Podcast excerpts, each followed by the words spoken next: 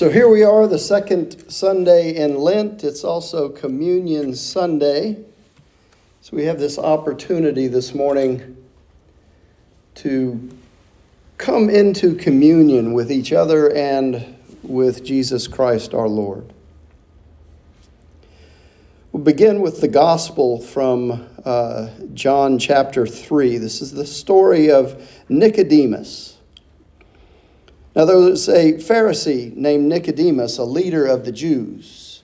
He came to Jesus by night and said to him, Rabbi, we know that you are a teacher who has come from God, for no one can do these signs that you do apart from the presence of God. Jesus answered him, Very truly, I tell you, no one can see the kingdom of God without being born from above. Nicodemus said to him, How can anyone be born after having grown old?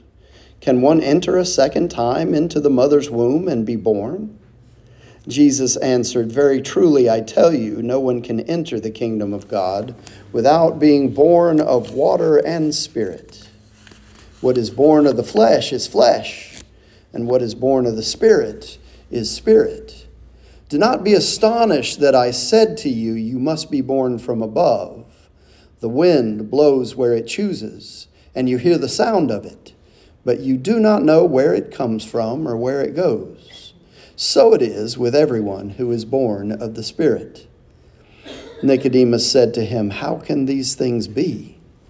Jesus answered him, Are you a teacher of Israel, and yet you do not understand these things?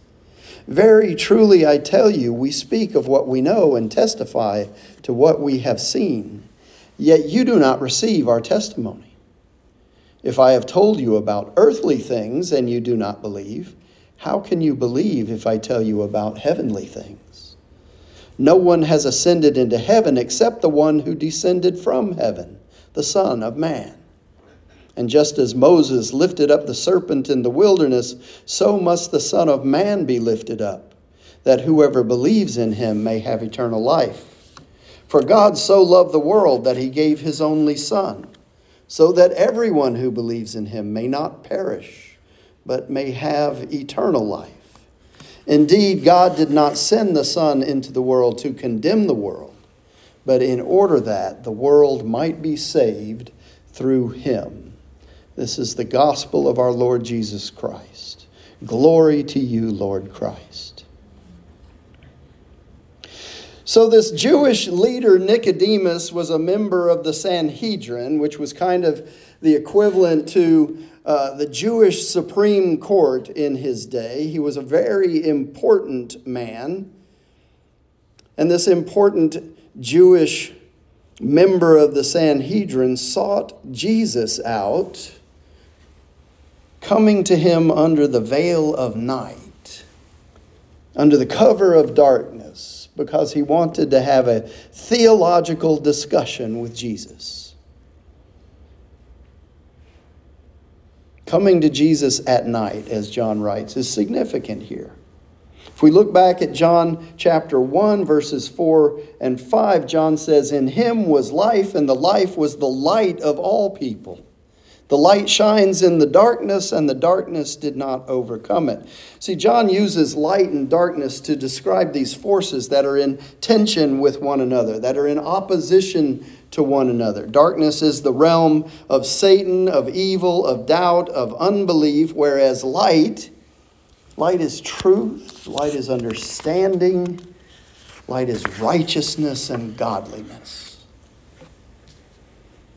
Nicodemus comes to Jesus at night. In other words, he comes to him in a state of doubt and unbelief. Seeking what we're all seeking truth. He's seeking the light, but he's in a place of darkness.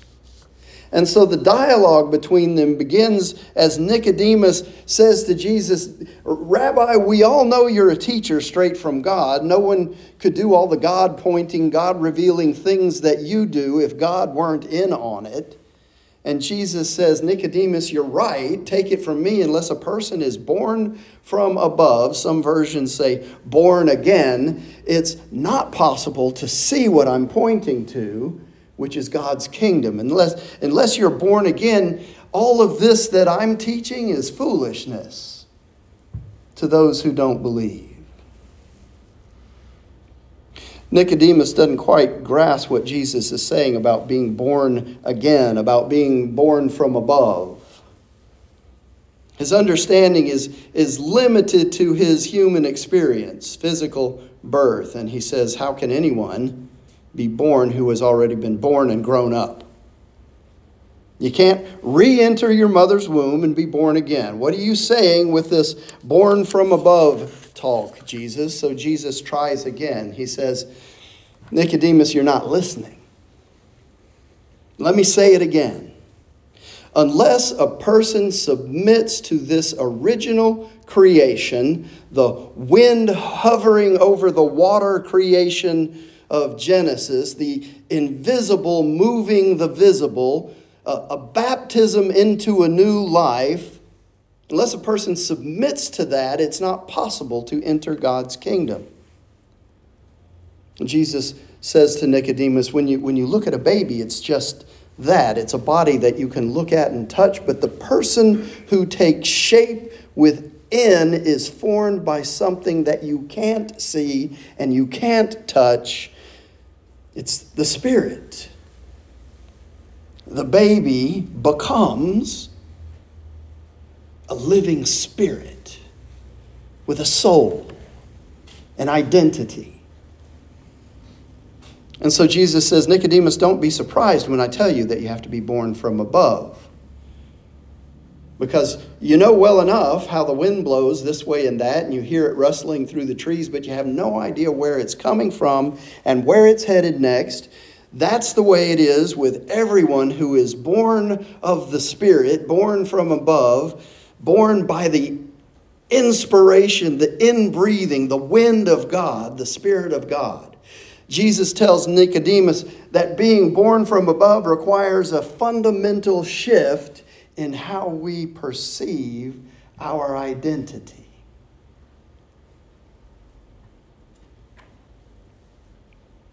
Everybody turn to your neighbor and say, Within me is the Spirit of the living God. Say it with gusto and enthusiasm because it's truth. In me is the Spirit of the living God. Amen. See, Jesus tells Nicodemus that being born from above requires this fundamental shift in how we perceive ourselves. It's a transformation from being a person of the world, a person of the fall, a person of sin, to a person of the original design of God, the Creator a person who is in step with the Holy Spirit, a person dead to the old life of self and born anew into the new creation in Christ. After that wonderful explanation that Jesus gave, Nicodemus says, What do you mean by that? How does that happen? See, it's a hard thing to get our human minds wrapped around the spiritual. And so Jesus tries again. He says, Nicodemus, you're a respected teacher of Israel. And yet you don't know the basics of your faith. I don't know about you, but there's a note of conviction in that for me. We're ministers of the faith, all of us. And yet, we have so much to learn about our faith, don't we?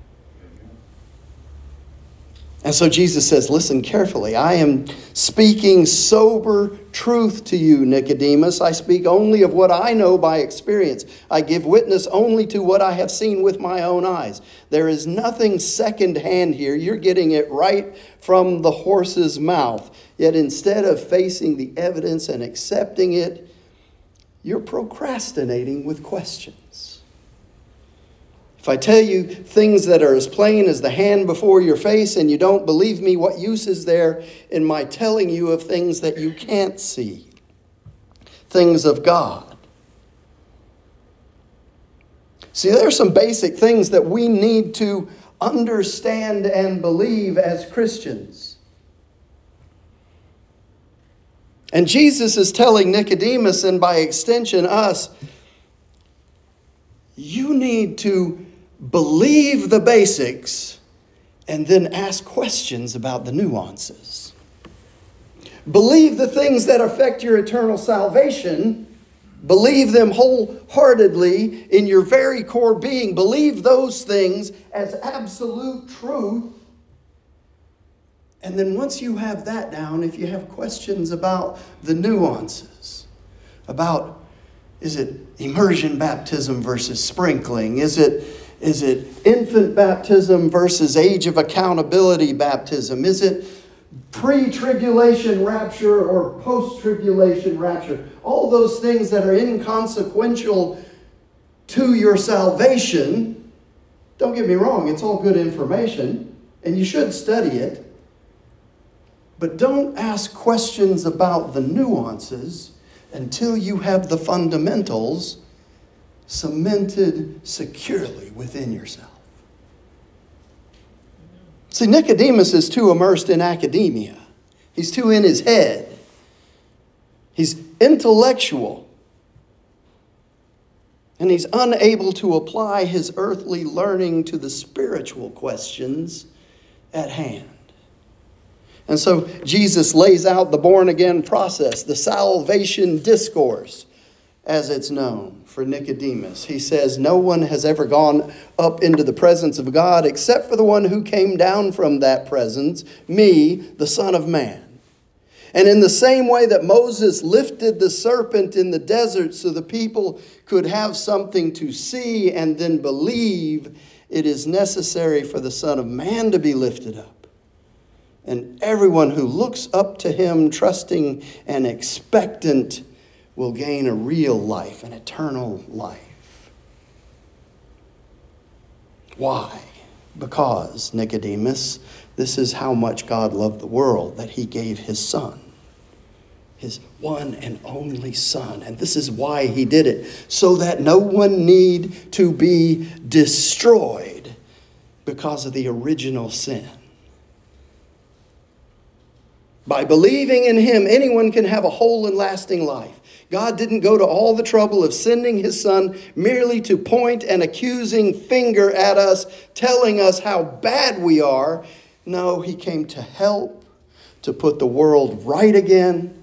And anybody who trusts in Jesus is acquitted. Anyone who refuses to trust in Him has long been under the death sentence without even knowing it. Because that person's failure to believe is the one of a kind.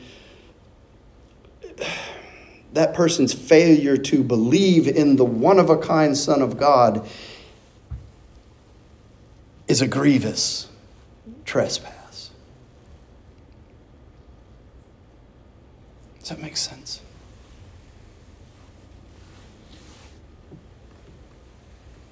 I need a little bit of feedback. Pretend you're across the street in the Baptist church. Need a little bit of feedback. When Jesus finishes this explanation of being born again, we don't get to know at this point whether Nicodemus fully understands. I'd like to think that he did, but we don't know for sure. But of immediate importance is that we understand this truth because truth is important. Truth leads to life. Lies and deception lead to death and destruction.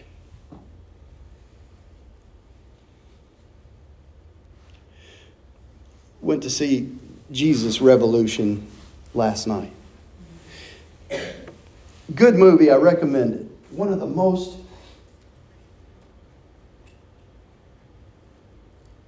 inspired lines is when the wife of the, of the pastor says, The truth is simple. The truth is quiet. It's the lies that are loud. Amen. The truth is simple. The truth is quiet. The liars are loud. What, one of the most insidious ways that Satan attacks the church and the seeker alike is by presenting an alternative to the truth that sounds and feels good. It may even have a kernel of the truth in there. But after the kernel of the truth, it's quickly twisted into the lie.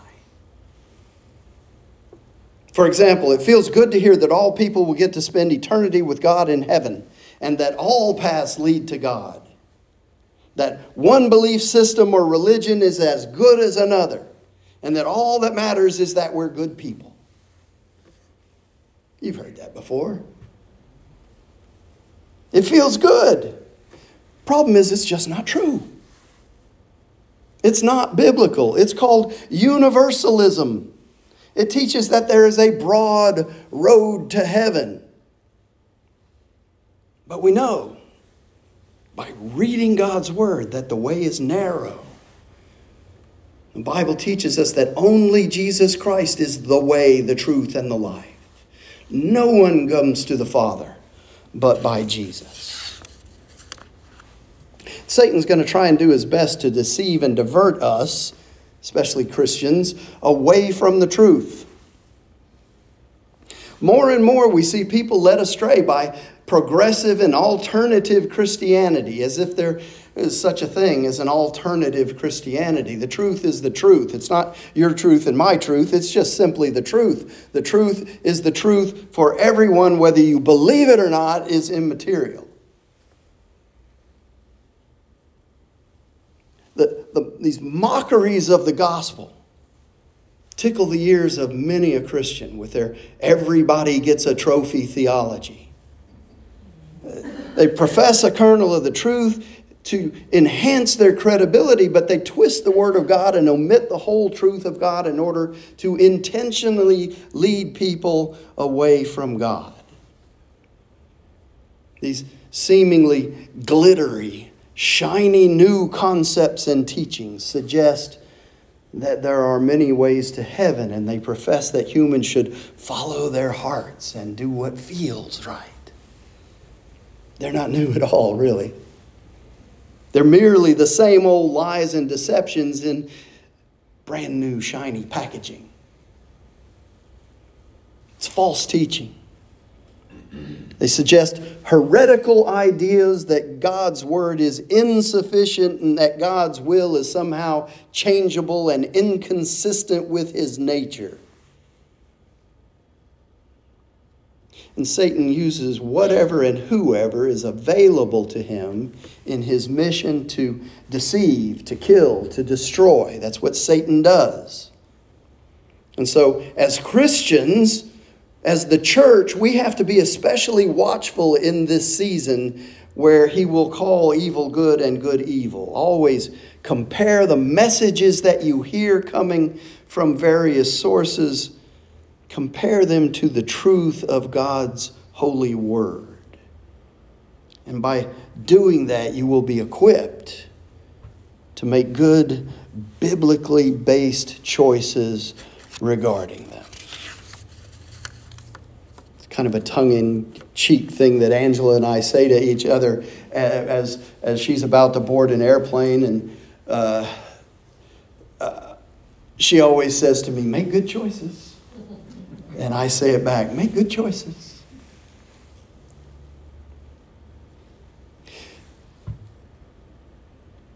Church, we can only be born again in truth. We can only be born again through Jesus Christ. Anything that leads us down a path that suggests that we can get there without Jesus is destructive.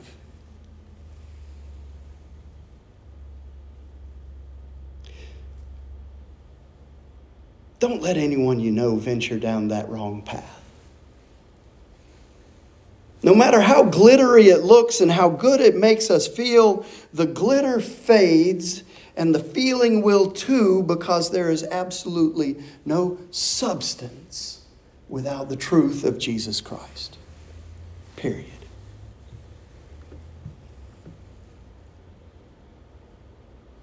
There's only one way there's only one truth. There's only one life. And his name is Jesus. Amen. In the name of the Father, and the Son, and the Holy Spirit. Amen.